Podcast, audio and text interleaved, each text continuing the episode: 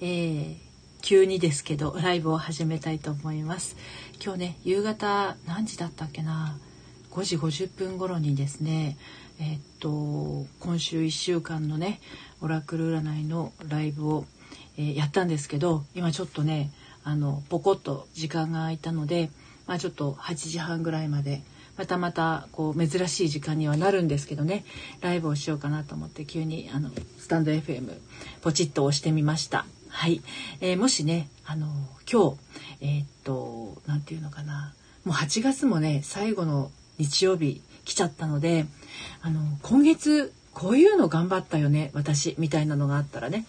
教えてもらえたらなって思います。はい続々と皆さん来てくださってありがとうございます。よかったらこの夏この夏っていうかこの暑い8月私これなんかすごい頑張っちゃったよなとかこれ頑張った結果こんないいことがあったよなみたいな頑張ったんだけどちょっとあんまりうまくいかなかったんだでも大丈夫ですので教えていただけたら嬉しいなと思います。私はというとですね8月は本当にねあのちょっと今年前半がめちゃくちゃ忙しかったので自分の立て直しの意味であまり仕事を入れないようにしてあの自分の好きなことをやろうとあの中心に動いてたんですけどまあでもねなかなかそうもいかなくてようやく8月後半ぐらいになってあの自分のやりたいことがポコポコとイメージが湧いてきてそしてあの取り組めるようになったかなっていう感じなんですね。あ、さくらさんこんばんは。来てくださってありがとうございます。ちょっと珍しい時間にね、あの、また引き続きで、あの、やってるんですけれど、来てくださって嬉しいです。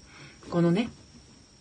暑い夏この8月どんなあのことにトライして、まあ、どんなことが、えー、こううまくいったとかうまくいかなかったとかそういうのがあったらね教えていただけたらと思います。はいあこさんこんばんは。またまた来てくださってありがとうございます。今日は夕方の5時50分からですね今週の1週間のですねオラクル占いの時間を取りました。取りましたんですけどあのまたちょっと今お風呂入る前のねポコッとした時間ができましたので、えーと、8時半までちょろっとねライブをやろうかなと思ってスタンド FM のライブのボタンをポコッと また押してみたわけなんですけど。でこあのもう8月もう今日29日ですからあの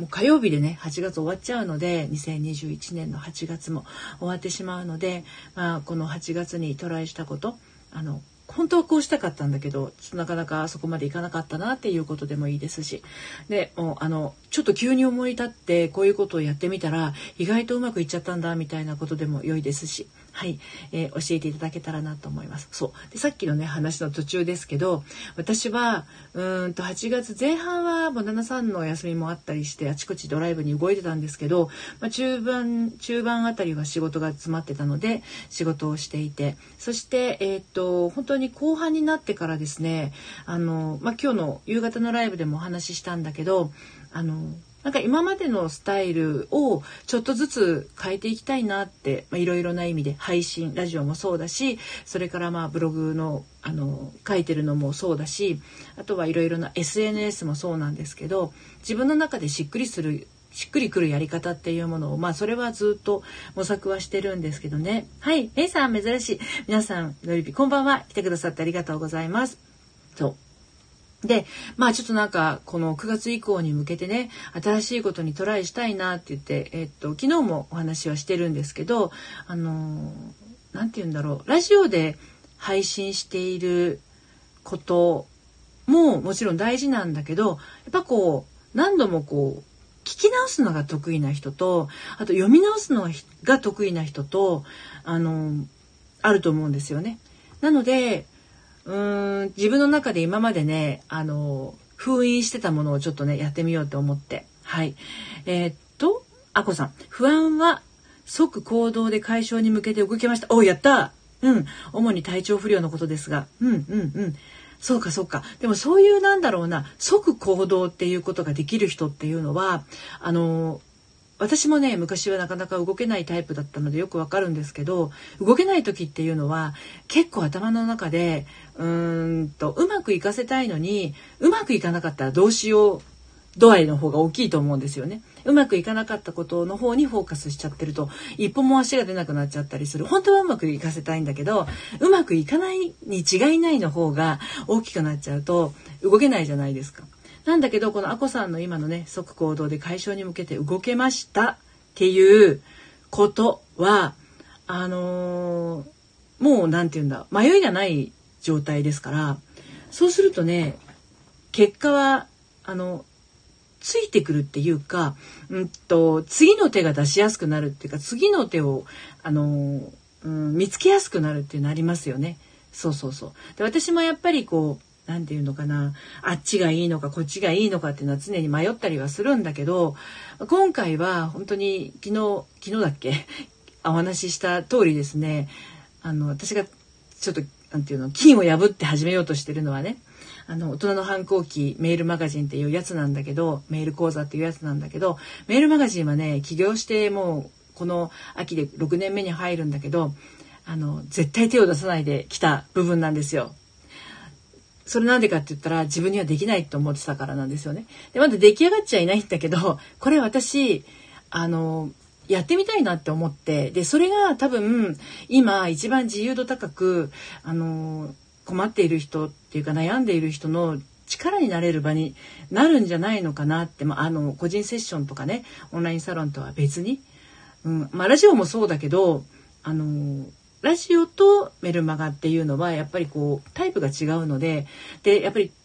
の りペメルメルマがめっちゃ良いと思います？本当？メイさんありがとうございます。はい。そう、なので、あの、それをね、やろうと、やろうと決めたわけですよ。うん、だからそれをねあの、やろうと思うのもやっぱいろいろなことをやった結果あっていう風になって決まってくるわけなんで行動何もしてなかったらその考えすら浮かばないと思うんですよね。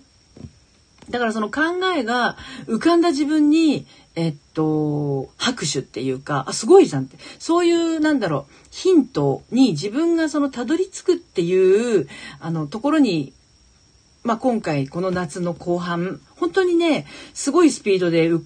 かんだんですよね。うん、ちょっとメイさんなんて嬉しいことをおっしゃってるの？ちょっとここに貼っとこう。えっとあのノリピの言葉はスルメみたいに噛んで味わいたい時あるんです。本当ですか？いや私ね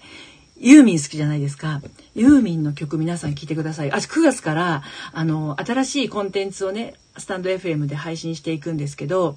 あの、愛に聞く愛っていうのは恋愛の愛ね。愛に聞く Y 朗読って言ってユーミンの大好きな歌詞をですね朗読するっていうあの時間を持つんですよ。で私あのユーミンの曲っていうのはスルメ曲って言っていて1曲目1回目聞いた時はなんだこの曲はってなるんだけど聞いてくうちにそれこそ今のメイさんじゃないけどスルメのように染み渡っていくっていう曲が何曲もあるんですよね。だからそれをちょっとご紹介しようかなと思ってるんですよ。で今メイさんがねノリピの言葉スルメみたいに噛んで味わいたいと時あるんですっておっしゃってくださったけどそのメールマガジンに関しては 私のメールマガジンはあのバックナンバーが読めないのでそのメール講座はねあの登録すれば読めるけどその他の通常発信のものはバックナンバー読めませんのでもうあの後からね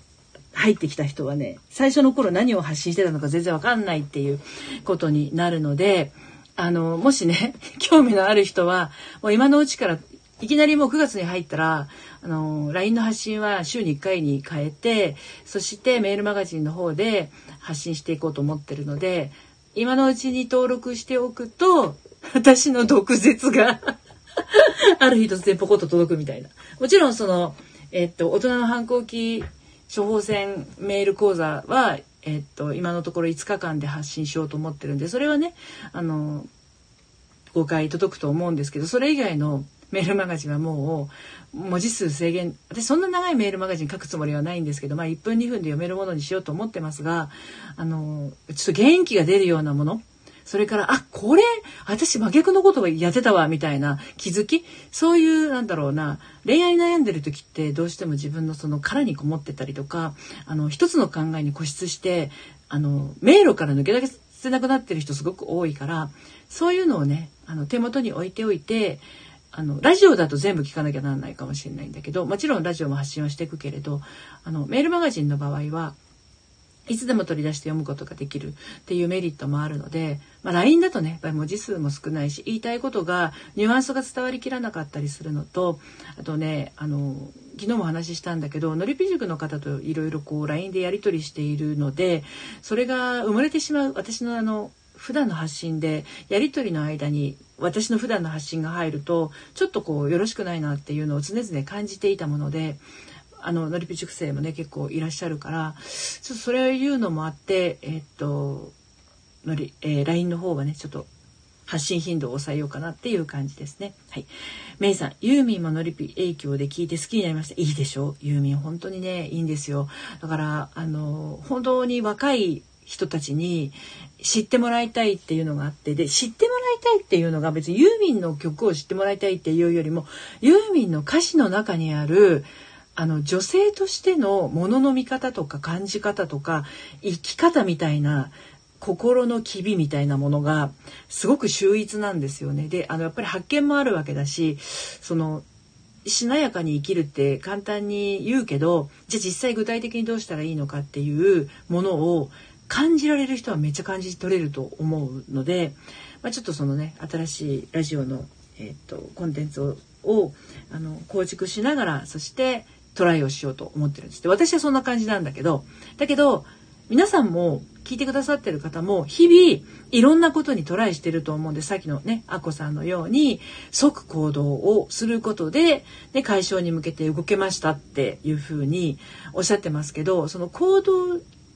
するまでのモヤモヤ感っていうのが実はそれが大人の反抗期のサインになるんですよね。